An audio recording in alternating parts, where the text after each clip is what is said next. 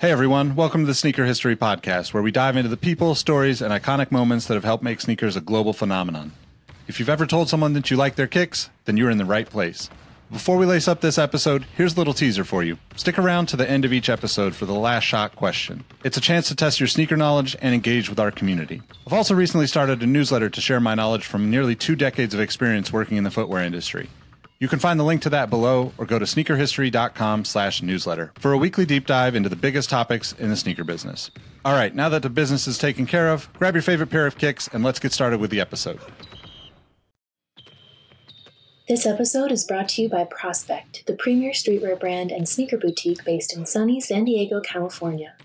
Home to a curated selection of classic footwear from brands like ASICS, New Balance, Puma, Saucony, as well as local and globally known streetwear brands like Belief, Elist, Rottweiler, Stussy, and more, not to mention their own Prospect label and the iconic Just a Kid from Dago collection. Sneaker and streetwear enthusiasts can experience Prospect's curated boutique through their online store, and now you, Sneaker History listeners, can get ten percent off all orders from the Prospect website with the code history ten. That's promo code history ten at prospect s d dot com. That's P R S P C T S D dot com.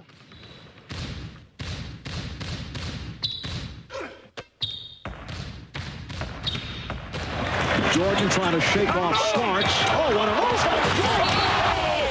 LeBron James with no regard for human life. twelve seconds. Bryant for the win. Iverson against Gill. The crowd on its feet. Allen for the win. Welcome to the Sneaker History Podcast. What up, what up? Welcome back to the Sneaker History Podcast. My name's Nick Ingvall. Today I've got a special guest with me, along with my guy, Robbie Falke, to talk about some uh, some stuff that we don't normally get to talk about on this podcast with too much depth of knowledge. But Jay, how you doing, man? Hey, I'm good. Thanks for having me on, guys. No problem. No problem at all. So if you're familiar with Shanghai Soul on social media networks, Jay is the man behind that account and, you know, shares a lot of insight into, um, I would say, like a, a broad variety of shoes, but like more specifically kind of gives a... a perspective for people here in the U S as to how things are received in China. I know, like, we had a conversation with one of our other co-hosts who couldn't make tonight um, about how you showcase some of the stuff that we think uh, is is already sold out here, where you're like, oh, it didn't sell out. You know, it's just sitting on shelves over there. So yeah. I'm I'm super stoked to to talk to you. You know, we followed each other for quite a while, and um, you know, shout out to uh, Keith from our Sneaker History community for kind of putting us in touch and making me get in touch with you, because, you know, I'd, I'd been wanting to for a while, but you know how it is with the internet. You just, you just keep going, and then it, you know, everything kind of keeps moving. So hey, no I'm worries, super man. stoked yeah, to talk totally with you. It. Yeah. Thanks for, yeah. Again, you know, um, he reached out to me too, and he's like, yo, I think you'd be a great guest on, on the podcast. And I'm, I'm super curious on what your take is on the sneaker situations uh, going on in Asia versus North America right now. Um, But yeah, it's it's to- two totally different worlds. We live on the same planet, but two totally different worlds when it comes to sneakers out here versus what's happening in the States right now. Yeah. So so Robbie is kind of our resident Kobe diehard fan, lifelong Kobe fan. Yeah, broke out some some old Kobe gear just to nice. showcase. um, but we've been talking a lot about, you know, the Kobe stuff, and we'll get into that. But I wanted to kind of Um, allow you to share who you are, your background, and, and a little bit about yourself to kind of give people an idea of, of, you know, I think why you're one of the people that that a lot of us consider more of an expert in this kind of world, you know, this, this two worlds that exist. Yeah. Um, yeah, my name is uh, Jay. Uh, my Instagram is Shanghai Soul. Um, I've been out in Shanghai since two thousand eleven and um, been... you know, buying sneakers since, you know, uh, fourth grade. What was it, like ninety-four? Um, I, I mentioned on a previous podcast that my first pair that really got me addicted to shoes was the C B ninety-fours, um, nice. Air Max twos. Um, and it's really interesting because being out here, I mean, I was born in the States, um, went to school in the States, uh, moved around quite a bit growing up. Uh, went back to the States for college and grad school, and then, you know, taught taught out in Maryland and everything. But um, sneakers has always been a big passion of mine. Uh, more on the basketball aspect, um, living in the States, and then more of like a Jordan head after moving out to uh, Shanghai back in uh, two thousand eleven. But it's interesting because I get to see uh, what's happening in the States. And I'm not talking about like, you know, during the pandemic. I'm just talking about in general. Right. Uh, versus what is happening out in Asia, because I would say, I would, I would argue that China probably has the second biggest market in terms of sneakers. Um, that probably even trumps Europe at this point. Um, and and if we're being honest, it might be a one B to North America's yeah. one A almost. I wouldn't even say it's too far behind in terms of what we're getting and in terms of allotment and shipment and um, just even collabs and types of special releases. You know, like I think you guys know that we get all these crazy Chinese New Year releases. We get all the um, Singles Day, which is a very um, China-specific holiday. Um, yeah, so definitely all the sneaker brands out there have China as one of their like, okay, we got to make sure that we take care of the Chinese sneaker market. Um, well, there's one and a half billion people. That's one of the top priorities. Yeah, for sure. It's a lot of feet, a lot yeah. of shoes to sell. Yeah, it's a lot of shoes to sell. Yeah, it, it's it's interesting too because like you know we've had over the last I would say three to four months. I mean, I guess like backing up my background being in the sneaker thing for so long and and you know like I I kind of have. Uh, a closer affection for a brand like Li-Ning because they were the first brand that gave me the opportunity to like shoot photos courtside when they released the Baron Davis shoe, you know, like two thousand eight or two thousand nine, whenever that was. And so for me, it was like, that was like a cool, like it was such a cool experience to be able to do something that I'd always dreamed of doing through that relationship with the brand. And, you know, the brand here in the States has turned over and changed people probably five or six times since that happened. But, you know, in terms of the employees and, you know, the, the, the athletes that they work with, but recently, you know, I think we're seeing more, you know, Nightwing does a good job of this where, mm-hmm. you know, he's able to, he's able to access some of these shoes that they never make it to a, a you know, to like mainstream mm-hmm. Footlockers here in the States. But we're also seeing that Footlocker is, is like, finally kind of opening back up to that. I think they, you know, they did that for, for the Baron Davis line way back in the day. Um, but as Nike's taken more of the market here, it's, it's unfortunate that the, that as they're constrict or they're, you know, reducing their distribution here in the States, it's also kind of, you know, the, the other brands aren't filling the, the other retailers, I should say, aren't necessarily going and finding more variety. It's like, seems like we're just seeing more and more, you know, Nike. And, you know, I, I'm a huge fan of Nike. I think we all are, right? Like, it's just a, right. the na- nature of the business for us to be fans of Nike.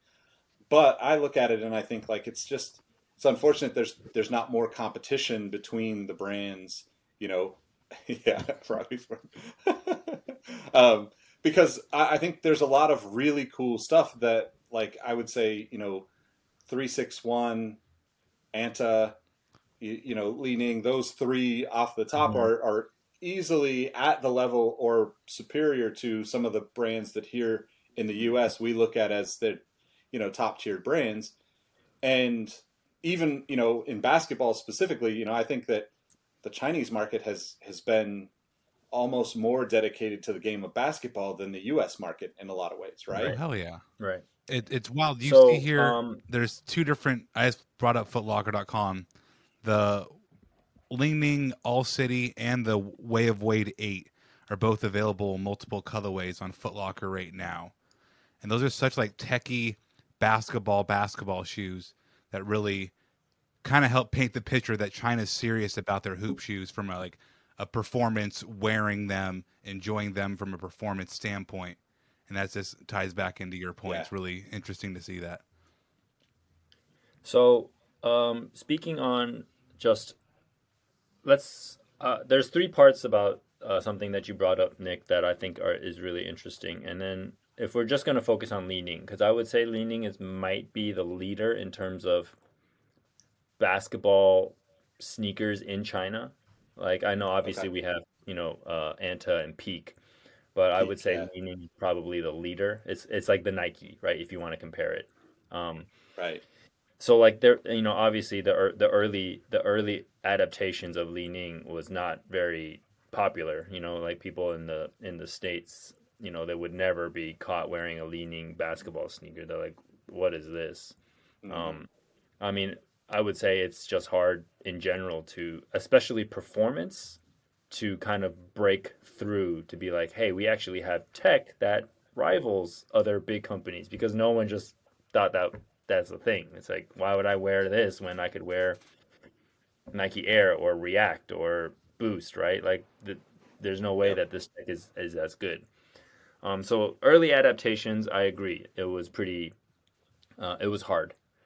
Um, and even in China, Li-Ning isn't the number one um, selling basketball brand, right? Like, I mean, when you have Nike and Adidas and Puma and and and all those other brands and Converse, like, why would you reach for, you know, consumerism is very is very real here as well, right? Brands mm-hmm. make a difference.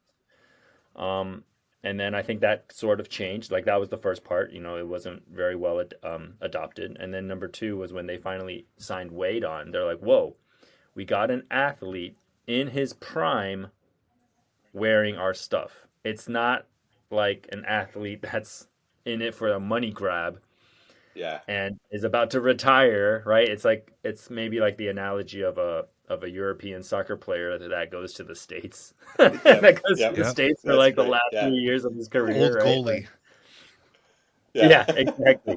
exactly. Um, but, you know, Wade came early, he signed on early. And I think that that kind of opened people's eyes to, hey, if, if he's willing to leave Jordan Brand to sign with Li-Ning, that kind of, that kind of shook it up a little bit. Right. Um, and yeah. then since then, obviously, D'Angelo Russell has followed suit and, you know, a couple of other stars. Um, but even still, it's like the same thing. Like, I think for a while, even Shaq had was with like Anta or or P- or maybe yep. he was with Peak or something. But it was like at the tail end of his career. Same with Rondo. Like, people weren't going to buy a shoe for a guy who's thirty-eight years old playing playing in yep. his last season in the N B A. Right. Like that that was not appealing to anyone.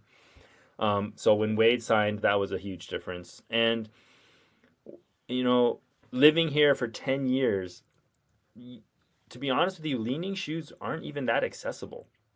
Weren't, weren't that accessible. Not until maybe two, three years ago. Um, Way of Wade shoes, you can't find on shelves. They're even limited here. So it's not like, oh, wow. you know, it's made in China so people can get easy access to it. It's hard to get Wade shoes here, and they're really expensive. Now, their other generic basketball line, um, that's a lot easier to get, but the Wades are, like, they sell out in, in, in seconds and minutes. People line up for them, but you just never see them. And yeah. the, the brick and mortar stores, you just don't even see that many Li-Ning stores. Um, there, we have a street in Shanghai that's, like, called... kind of like known as like the footwear street, where it's got all the flagship stores. So it's got Nike, Adidas, Under Armour, Puma, all next to each other. And it's all the major flagships. And they're all like, you know, three or four stories high, like massive stores. Uh, and then two blocks down is like a Li-Ning that's like inside of a mall. Like you wouldn't even know that it was there. So, so it's wow. not, it's not marketed to like people walk in. There's not a lot of foot traffic into these places. Are Klay Thompson's shoes with Anta also hard to get, like D Wade's, or same thing? Really? Yep. Same thing. Super hard to get. It. I don't know why. Why they're really hard to attain. Like, and they're really expensive too. Um, and then I think. So I mean, in the in the more recent years, um. Li-Ning has opened up a lot of bigger stores, which are now like lifestyle stores. So it's almost like, um, I want to compare it to something in the States that you guys would have, maybe like a House of Hoops. Okay. Right, where it's something a little bit more like fancy, a little bit more flashy. Um, it's not just walking in and it's just rows and rows of um, sneakers. It's you walk in and you see their lifestyle apparel. You see like graffiti design on the walls. You see it's very done up now. Um, so you definitely uh, Li-Ning in, in in general. You never I've. I've probably seen like five Anta stores since I've lived in Shanghai. I'm not even joking. Like you, wow. they, there's just not, it's not a culture of buying those kind of sneakers in store. You can get them online, but you just can't get them in store. Um, but Li-Ning is definitely trying to break through in terms of just the buyer experience of being able to walk into a store, um, try on their stuff, take a look at the different models that they carry. Um, again, though, their Way of Wade line is completely sold so out. So crazy. But um, I did pick up a pair of, I did pick up a pair of uh, Li-Ning basketball shoes. My first pair of Li-Ning basketball shoes that I play in a in a basketball league, and we get um, we got sponsored by Li-Ning, which is kind of nice. Okay. Um, nice. And uh, they, they they gave us some some jerseys and a, and a pair of shoes, and I have to say they're probably one of the best basketball shoes I've worn in the last like well I know Mike years. Got a pair of the Way of Way eights. He's another host of the podcast, and they look really cool, man. It's kind of hard to break past that that mental barrier of it being a different brand.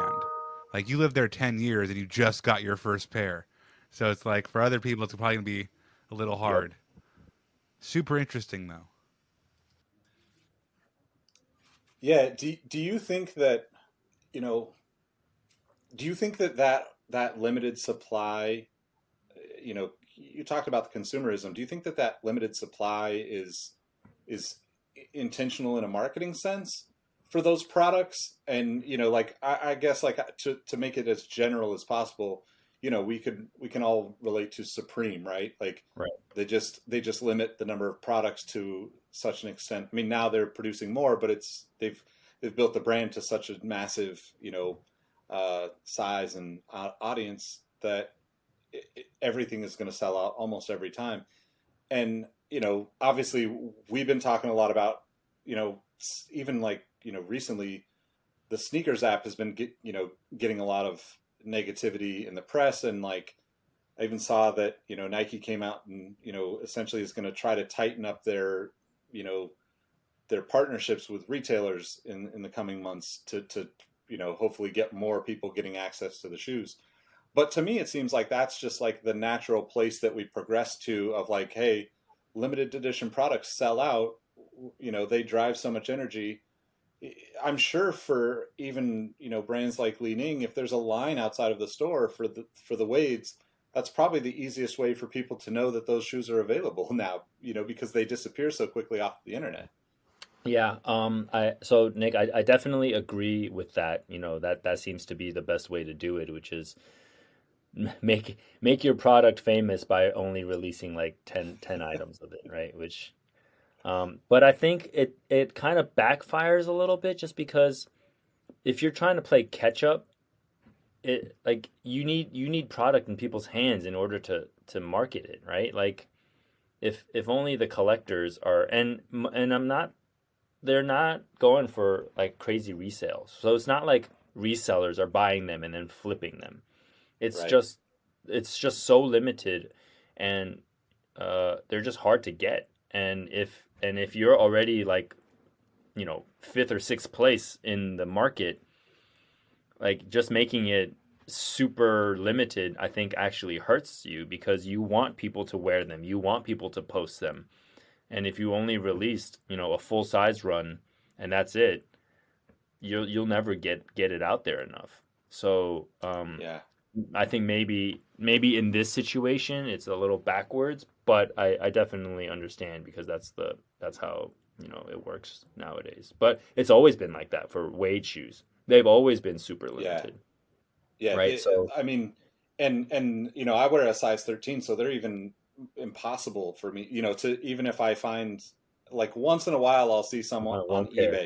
If yeah, like yeah, exactly. Like once in a while you'll see see a pair on eBay, but then you know it's it's I, I'm not a I'm not enough of a fan to pay you know two hundred, three hundred dollars for a shoe like that, unless it's something that I, I have a connection to the story. I right. just, I, I would love to have a pair. I would love to be able to compare them to other things that I have and wear them and play in them and all that stuff. But, you know, when it's, you know, to your point about playing catch up, when you have a lot of good stuff on the market and the market is saturated, you know, we've talked a lot in recent, you know, episodes of the podcast, the new Converse stuff, the new Puma stuff, mm-hmm. even the new New Balance stuff is really mm-hmm. nice on the basketball side. And, you know, so Ooh. Here in the States, not only is it accessibility for those brands, you know, just being able to find them or get them in a size, but also to think that I'm going to pay, you know, potentially an extra forty or fifty percent more on the price. Mm-hmm. It's, it's really hard for me, even as somebody who buys. I try to get every brand so I can have the experience and, and kind of, right. you know, be able to compare and contrast and share that with my audience. So um, I don't know. It's really interesting strategy. Here's a strategy idea for you. So D-Wade just got involved with the Utah Jazz.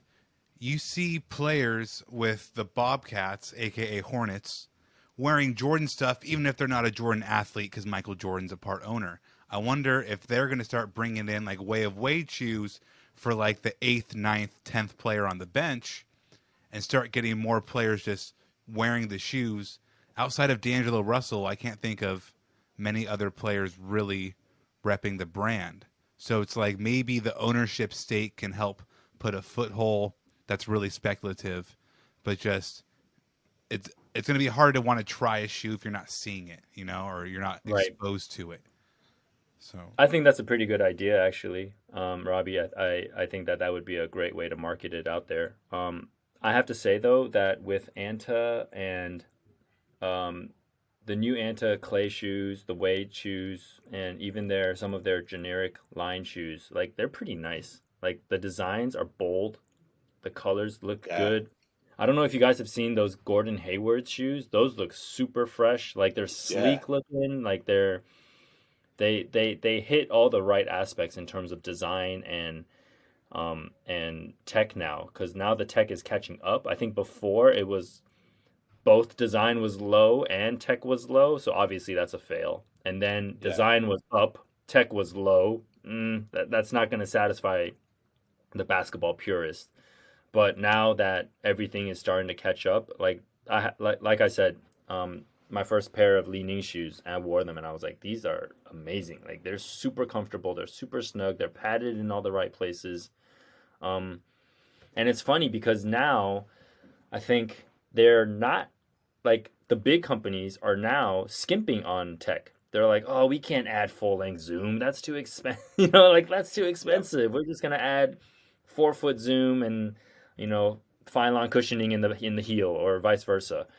And the companies in China are like, oh no, we have this, we have the tech now, so we're just gonna just throw it all in there, and and they yep. feel really incredible. So it's funny how it's kind of like switched a little bit. Yeah. So one of the things that came up in a previous episode of our podcast, um, you know, I kind of threw out the idea of, uh, to to Robbie's point about Dwayne Wade getting involved with the Jazz as an owner, I threw out the idea of, you know, having um, you know, I think I think Li-Ning is uh is a, is Jimmy Butler is, is also wearing Li-Ning yeah. now, right? Yeah. So like Jimmy Butler and and Dwayne Wade both being from Marquette, how close do you think we are to seeing a brand like Li-Ning come in and sponsor a school here in the U S? Because that to me is also another another missing piece to the puzzle, right? Like we've we've all seen the you know, the, the documentaries around how Jordan was an Adidas athlete. Mm-hmm. And he was, you know, kind of lured away by Nike. But then we also all see these athletes who, you know, traditionally wore uh, a Nike shoe all through A A U and, and, you know, college, and then end up signing with the brand. Same thing for Adidas. You know, that grooming aspect for, for players is also, I think, an important piece that a lot of people don't talk about because it's a little bit of a sensitive subject, just because, you know, at least here in the States, are still debating whether college kids should be paid to play basketball and all of that stuff. Mm-hmm. But like, I think that like, you know, obviously Li-Ning is uh, all these companies have the, the, you know, the money and the ability to, to, you know, step into this, to the U S in, in that sense and say, I, we're going to be a big player.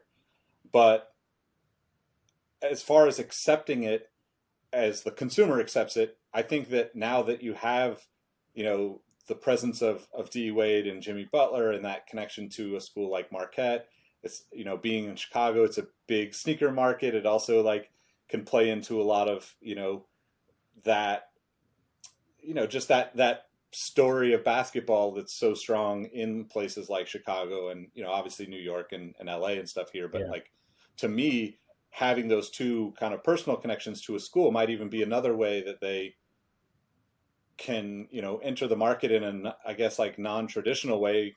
But do you think that's possible, or even a thought process potentially for the brands? So, so I, I this is a perfect segue into what I was going to talk about, which you might have, I mean, I've recorded um, two podcasts and I've talked about this issue that a lot of people in the States have no idea about. Um, but to be honest with you, I think right now Li-Ning is like, we don't need to do that. I know, and I know it sounds weird because it's like, wait, don't you want to be like the third, you know, second or third, you know, thought of sneaker company when it comes to athletic performance? Um, but right now, um, a lot of influencers and athletes in China have left the big companies to go to Li-Ning. Um, And and the reason for that is a political issue that they have with Nike, mm-hmm. um, and uh, what's going on in the Xinjiang province about the cotton dispute. Um, so so Nike came out with a statement about uh, a month ago that said we don't support the use of cotton um, coming out of this region because of um, unjust uh, labor labor issues, and and China fired back and said, we don't know what you're talking about. This is not happening. This is not true. All of our, you've been using cotton from here for years. And now all of a sudden, because um, H and M came out and made a statement, a lot of companies followed suit. Um, so like Gap, Zara, Nike, Adidas, Converse, they all came out and kind of said, well, we don't support what's going on here. And China fired back and said, this is not happening. And a lot of the citizens here have actually stopped endorsing those brands. Um, and so Nike, Nike lost uh, about fifty influencers. Um, Converse lost their biggest three, and they all went, and they're all uh, jumping on to Li-Ning now. And so, wow. and so it's really crazy. I mean, literally, I follow this one guy. He's got, you know, like a couple million followers, and one day he was posting Converse, and the next day he was posting Li-Ning. So um, sounds like me.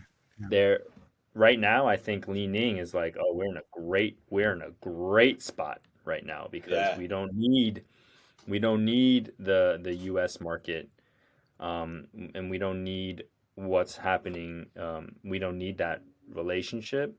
Um, whether that's the right business model, that's, you know, up for debate. But um, it's it's making a huge shift in terms of ranking of sportswear in China right now. Um, Li-Ning has jumped several spots in the last three weeks, even. Yeah, that that's something that I actually. So I I, I want to get into like the conversation around Kobe, but that's something that I think is really fascinating too, because personally, I just think that the need for brands to be these like massive global entities to be profitable is a, the wrong approach, just from a fundamental, you know, standpoint, right? Like mm-hmm. we've gotten to the point in, in business, especially in the United States, where, you know, if a brand isn't constantly growing by ten percent every year, it's not successful.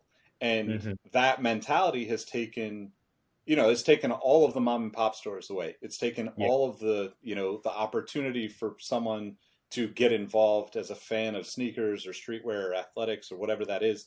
And to me, like, you know, part of that is, you know, I, I understand like, hey, you've got shareholders and, and that's who you're, you know, at the end of the day, that's who drives your business because they fund what you do.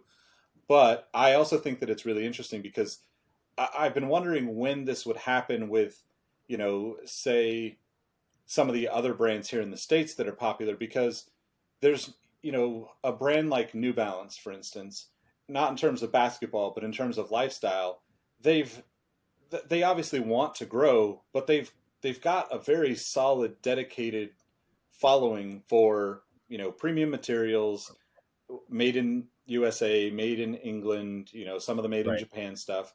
And like, they don't have to do a whole lot. So they don't, they're not like Nike where they're increasing the production of, you know, new shoe styles every single day. You know, like mm-hmm. you could go to a New Balance site and see that they're only going to upload, you know, three to four, maybe ten pairs in a week, where Nike is uploading a thousand new products every single day.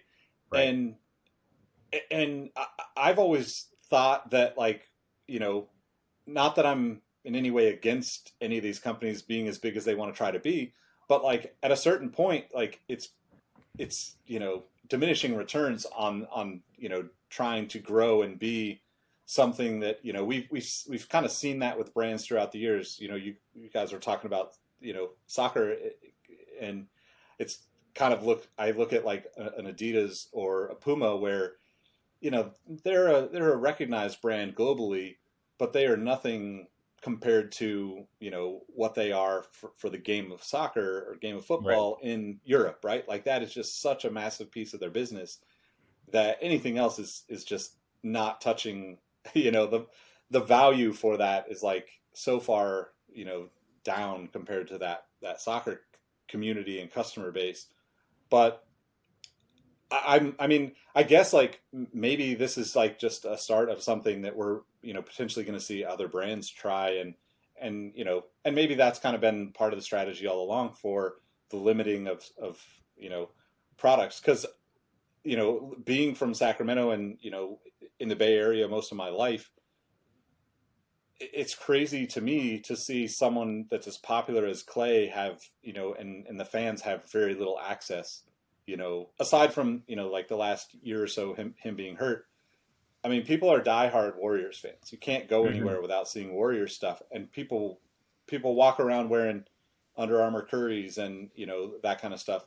But I know that the Clay stuff is just not available. You know, it's, it's right. you've got to be really, you've got to be really dedicated with your time in order to even get access to a lot of the product from, from, you know, an Anta or, or a lot of the brands, but that specifically has always been kind of interesting to me. So do you think there's like, like, you know, is there anything that would potentially even change that? Politi- political stuff aside, you know, the situation that's going on right now aside, you know, prior to all of that, do you think that there's any desire for a Li-Ning to, to, you know, go beyond having this really kind of niche Way of Wade brand that's popular and be a part of like American basketball? Um, I don't know. Like, it's weird because you would think that they, I think that they tried it and then it was like, ah, it didn't work. So let's just stick to what, what's working, right? Like what's working with us within China. Cause like you said, um, they, they had Li-Ning shoes in the States way back when, and you know, it, it kind of flopped, right? So I don't think that they want to to go down that road again until maybe they feel comfortable doing it again, right? And I think they're on the path, though, to be honest with you, because more and more athletes um, and recognizable athletes are starting to wear it, and I think that they're just waiting for the right time to re-enter the market. It's the same with And One, uh, if you think about it. Like, And One yeah. for a while was dominating. You know, they're still around, actually. You can still get yeah. shoes, but like they're, but they don't market at all. Like, you know, like they still have Tai Chis. They still come out with retro Tai Chis every once in a while. They still have the, the blank face um, t-shirts and stuff like that. But, but they're not like um, in, in the public's eye anymore. And, and for whatever reason, maybe, you know, maybe it's not the right time, or maybe they're waiting, waiting for the right collab. But I think Li-Ning is kind of is kind of doing the same thing a little bit, where they, they've done it once. It didn't work very well, and maybe they did it prematurely at that time.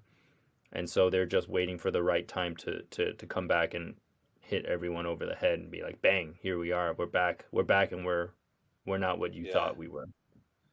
That That's a good point, because I, I think, too, like, you know, the – kind of to circle back, like basketball culture has fallen off a lot in the States, in my opinion. And big time. You know, we're seeing like, you know, And One was one of those brands that like, if you played basketball, you bought something from And One, whether it was shorts, t-shirts, you know, shoes, socks, like everything And One did meant you were a basketball player, right? You were a hooper if you had And One. But yeah. One of the things that's kind of, you know, interesting now is like, we just had a conversation around all of the, um, the A L D New Balance kind of storytelling, right? Mm-hmm. And yeah, there you go. See, um, Robbie's pull out the, uh, the And One, you know, jersey, but probably from you know, two thousand one. Yeah. Yeah. But like, it's interesting because like now New Balance is recreating a, a, you know, a traditional Nike commercial with the, you know, the, for the, for the five fifty and having Jason Williams on the commercial. They're embracing basketball as like a lifestyle in like an older generational way.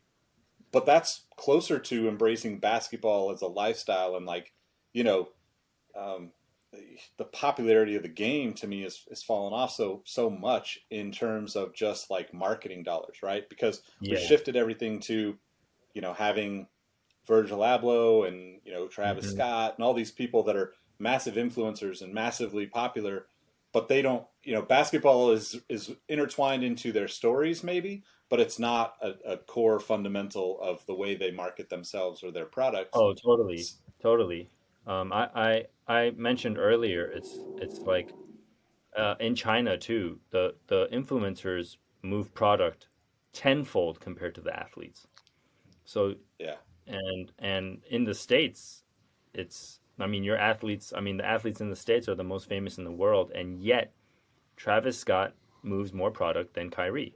Like it's, that's just fact now. And that wasn't back, that wasn't the case back in the day, you know, back in the day, Barkley, Barkley commercials, Jordan commercials, um, Vince Carter commercials, uh, Rockin' And One, Marbury commercials. Like those were, that, that is what, um, kind of pushed, pushed the product back then, but that's not the case anymore. Yeah. And, and so kind of to, to, you know, shift that conversation into like Kobe and his popularity in China. I think like part of what we talked through with this whole situation of him and, you know, or his estate and Vanessa Bryant kind of, you know, breaking up with Nike, so to speak, we, I, I personally had the thought of, well, this would be a great opportunity for them to like reposition that contract in a way that, you know, whether you end up re-signing, you know, I've seen lots of theories that it's just a marketing thing. Nike, will, they'll come together and, you know, it'll be off the market for a year or two, and then we'll we'll see them back, and Kobe's being produced mm-hmm. again for under the Nike brand. And and I mm-hmm. think, like, you know, as a fan, like, I, I could totally get behind that, support it, understand it, you know. But I also think, like, it's an interesting time because my perception from the States is that he is, you know, quite possibly one of the most popular athletes in China. And I think that, you know, going back kind of to our conversation about the brands and like wanting to be a part of the U S, Nike is exactly that with China, right? They want to, to sell product in China. And if, if there's, if it's not happening now naturally, or if there's things that are causing it to, you know, deteriorate, do you think it's possible that you could, that we could even see, you know, like Vanessa Bryant and the Kobe estate partner with a brand like a Li-Ning or an Anta or, you know, any of these kind of Peak brands in a way that actually fulfills that kind of, you know, that, that fanatic, that, that fan base that's waiting for Kobe shoes again?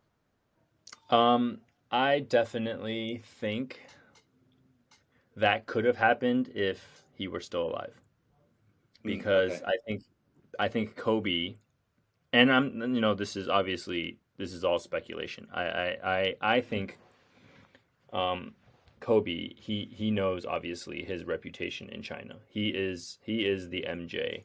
Um, he is the M J to people here, um, because he's one of the first athletes to come out here, represent, you know, basketball in its purest form. He, you know, there's stories of him hitting up the parks at like five a.m. just to go shoot yeah. with local hoopers and, and stuff like that. When he came for the Olympics, it was just you know, you know, um, you know, especially during The Last Dance when we saw all that footage of M J in Barcelona and how crazy it was.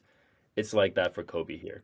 Um, he's he's a legend. I just posted on my stories the other day. They still run ads um, of him all the time here. Wow. Um, his and you know they're not they're not like um. And someone messaged me and was like, oh, is that you know, is that copyrighted or is that like did they steal that? And I'm like, no, no, no. These were all like official websites, um, big companies that you know had had licensing with him and and stuff like that. So like. The food delivery ad is even him like holding like a delivery bag, right? Like it's just, yeah, it's funny, but um, I think he knew how big, how big he was here. And I wouldn't be surprised if he switched over to a, to a Chinese brand, because it's kind of like what happened with Wade. Um, I'm sure Jordan Brand was not giving Wade full control or control of how he wanted things done. And Li-Ning swooped in and said, hey, man, we'll give you whatever you want. Like, yeah. Whatever you want to do, however many quantities, whatever. You want your own subdivision. Um, and, and that's what it is now. Way of Wade is is the Jordan Brand um, of China. There's no, like, they have very little Li-Ning logo, logos yeah. on it. Um, and people... just call them wows because it's W O W, Way of Wade, and so they're they're just considered yep they're just considered Way of Wades now. They're not they're no longer considered Li-Ning. So I would not be surprised in the least if um you know I, I'm sure people are like no no way that's impossible. Kobe and Nike go hand in hand and and all that stuff, but you know it's not like Kobe didn't play around in different shoes back in the day. I mean he was rocking J's and he. You know, I would say, I would say his very first two Adidas shoes are just as iconic because that's that's that's when I was in love with Kobe the most. Actually, was when like when he got drafted and rocking Crazy Eights and and the the pair after the Adidas two thousand Top Tens and stuff like that. Yeah. Those were those were amazing shoes in my opinion. Um, but. I definitely could see it happening. Now, I don't know because he's no longer with us whether, whether um, you know, the Kobe estate is willing to kind of leave the country with, with that stuff. But I think if Kobe were here, he would have no problem being like, hey, I want full control. I want, I want more freedom to do what I want to do. And if and if that's going to be with an outside company, then so be it. Yeah. Are there are there any other athletes that that I mean, obviously. Nobody's going to compare to Kobe, but like, are there any other athletes that you think carry, you know, potentially enough weight in China that could potentially turn into a, another version? You know, like we talked a little bit about like the Aaron, uh, the Gordon Haywards, right? But then like, you know, we got pretty excited when we saw that, that uh, Aaron Gordon shoe, you know, around mm-hmm. Christmas time. And it's interesting because from the American perspective and, and here you're seeing it as like, okay, these guys are good, but they're not the top right. tier players. Right. And unfortunately as fans, most of us just gravitate to that top five or whatever it is.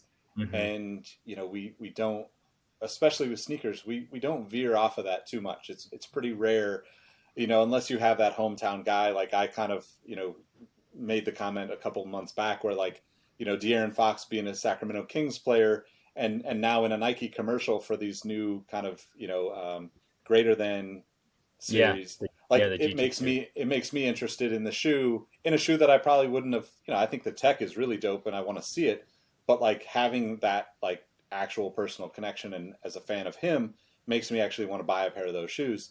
So like, are there any athletes, you know, that you can think of that have, in any way, anything that could potentially grow into that, especially with like, I would say, you know, the perception of maybe younger players. Mm-hmm. Um, so I know, uh, if we're talking about younger players, like right now, Converse is the way that they've marketed themselves, um, is that they're trying to catch the new wave. And it's really funny because the Converse marketing in China is way better mm. than the Converse marketing in the States. Um, they feature Kelly Oubre and uh, Shai Gilgeous-Alexander all the time in their ads. Um, they're always posting their fits. They're always posting, like, so th- it's a very clear path as to who they're trying to market. Like, they want these young kind of stylish players that really care about, that want to mix fashion in with basketball and and that type of look. Um, you know, so they're definitely going younger. Um, with it's hard for Li-Ning to try to get any of the athletes because it has to work for them too. Like, they don't want, I mean, no offense to your Kings, because I, I love De'Aaron Fox, but it's like they may not even want a De'Aaron Fox. You know what I mean? Because yeah. it's like, yep. is he really going to push product for us? Um, yeah. And and so it has to, and it's hard because I would say the second athlete behind Kobe in terms of popularity is LeBron. Yeah. And we all know that he's got his lifetime deal, so there's no way he's ever leaving Nike. Um, yeah. And um, after that, it would be Katie and Kyrie, who are all very signature Nike athletes.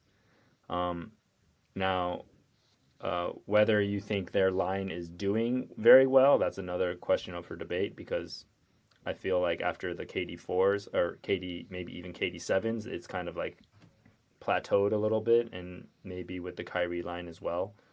Um, but I think that it's in the works. They're just waiting for the right guy to kind of come along. And to be honest with you, if a company is like Li-Ning, who's getting more and more reputable, is going to throw the bag at you, now that, like I said earlier, the designs and the tech is catching up, why wouldn't you sign, right? If they're willing to to to give yep. you more freedom, more design ideas, all the designers, you know, that you want to work with, and it all fits in terms of like how they feel on court and, and all of those things, I don't see why why a, a big-time athlete, up-and-coming athlete wouldn't want to sign. Yeah, yeah. It's interesting. Um, Robbie, I was just going to give you a chance if you had any questions. No, that, that's all really good insight. I had no idea that uh, the Cotton stuff and the Kobe playing at five a.m. is a, a lot of good insight. I would have been very curious.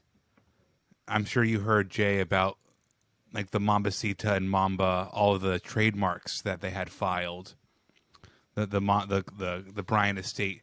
So I wondered, like, man, like, what if they were going to have like a whole Mamba line underneath another brand, or maybe to start a whole brand? I think it's one of the more interesting what ifs that will ever be. I think that I think any of the Chinese brands would have been salivating at the opportunity. Oh, yeah, throw the bank, whatever, whatever you want. Wanted, just because just because he's the biggest athlete here, you know, like people adore him and love him here. So I think that would have been a very, a very mm-hmm. tempting offer, in my opinion.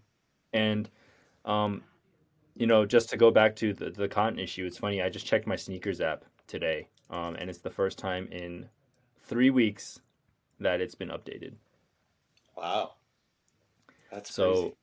So it, it it seems like things are maybe getting better, because I was shocked to see a pair of Uh, shoes on there. I, I was not expecting that. The last time um, a pair of shoes was on there was the end of March. Dang. Wow, that's crazy. And and um, yeah, like Nike Nike's losing business out here. It's big time. Um, they've lost fifty, like they said that during that whole, when the controversy first sparked, it was uh, Nike Nike stores lost fifty percent of their foot traffic. Yeah, and, and it's it's so tough too, because once once that kind of thing happens, you know, like. I, I, yeah, you I think it's hard, anywhere it's hard, you know, it's hard to come it's back hard, from it's it. hard to, yeah it's hard to it's kind of hard to like undo that statement, right? Because as a political yeah. as a, as a company, global company, you kind of have to you kind of have to make it, but if you're trying to make money, you kind of it's kind of hard to, where's the line, right? Yeah, most definitely, man. If they don't make dollars, it don't make sense. I believe right. is the same. That's right. Yep. Well, it's been awesome Uh, to, to, to chat with you, man. I really appreciate the time. Um, I wanted to ask one thing, because like our kind of motto for Sneaker History, you know, since I started, has been respect the past, share your knowledge, and empower the youth. So now that I found out that you're a teacher, I have to know, do you get to incorporate sneakers into your teaching? Oh my God. Um, the, the sneakers are incorporated maybe more than the curriculum, but let's keep that on the, on, on, on the video. Um, So you're no, the fun I mean, teacher. Uh, okay. So I have a, a good friend that works at Converse. I also coach the varsity basketball team. So I have a good friend that works at Converse, and for the past two years, he's hooked he's hooked me up and the team with um their uh, Pro Evo B B basketballs. Oh, basketball shoes. Awesome. I love that shoe. Yeah, so I have whole, three pairs of them. So if you guys check my Instagram, um, last Christmas, oh sorry, two Christmases ago, I gave them the Grinch colorway of the of the Pro B Bs, um, and we did like a whole skit with it. It was really funny. And then last year they got a pair. Um, we wore them for our home game. Um, the kids in my classroom, they're you know in art class, they're like, "Mister Schwan, we drew you a we drew you a, a Jordan, an Air Jordan one. Can you hang it up in your room?" I'm like, "Yep." So I got like a little shrine in my classroom with like pictures that they've drawn and just little sneaker keychains and and stuff like that. So yeah, it's definitely it's definitely a hundred percent woven into into my life here. Awesome, man. Well, that's um, adorable. Yeah, it's great. I love it. I love it, man. I, I appreciate you taking the time. Um, yeah. If, is there any other way, you know, um, that, that people can connect with you? Um, yeah, I mean, most, I'm not on Twitter. Um, I can't get addicted to another form of social media. So it's, it's just Instagram for me. Um, you can reach me at Shanghai Soul. Um, I like to post pictures of, you know, stuff I've, I've picked up, but I also love to post photos of like what's out in stores, and I think that that's one of the biggest things that gets the the most D Ms and and comments and and stuff like that, because there a lot of people are blown away by what is out here right now, and uh, it's it's pretty fascinating to see the the differences in release times, and even more so now because of the cotton issue and because of COVID, um, but the drastic differences in what's out now versus what's out in the States, it's uh it's pretty it's pretty eye-opening. Awesome, man. Well, we appreciate you taking the time. Thank you for all all you for tuning in. Uh make sure you follow Jay. Uh as he said, like, you know, I think this is one of the one of my favorite accounts, because just seeing the disparity and like it's like mind-blowing to even think about the things that you come across that are just like here sitting on the shelf, and you know, anywhere in the U S people are like, "Oh, I'm going to go get that and throw it on StockX." so uh, yeah, definitely, uh, definitely That's cool to see. Really irritating. That's super irritating, actually. Yep. Yep. So, all right. Well, again, thanks for the time, Jay. Thank you, everyone, for tuning in. Um, we will catch you on the next episode. Peace. Thanks a lot.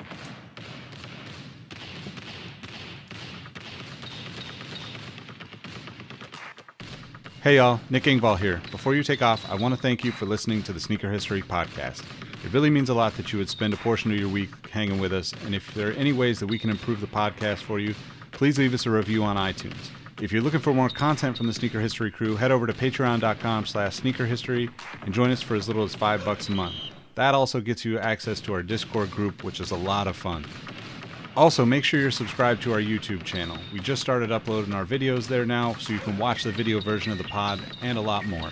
Last but not least, tell someone you like their kicks today. It's a small gesture that can go a really long way to making somebody's day a little bit better. Thanks again, and we'll catch you on the next one. Peace. Hey, hey, Nick here again. Before you take off, I want to thank you for listening to the Sneaker History Podcast. Be sure to hop into our Discord to answer this episode's The Last Shot question and get to know our community of sneaker enthusiasts. If you'd like more insights on the trending topics in the sneaker world, I've also recently started a newsletter to share my knowledge from nearly two decades of experience working in the footwear industry. You can find the link to that below or go to sneakerhistory.com slash newsletter. And last but not least, tell someone you like their kicks today. You never know how far a simple compliment can take you, and we all know how good it feels to be on the receiving end of some appreciation. Thank you for all the support, and we will catch you on the next episode. Peace.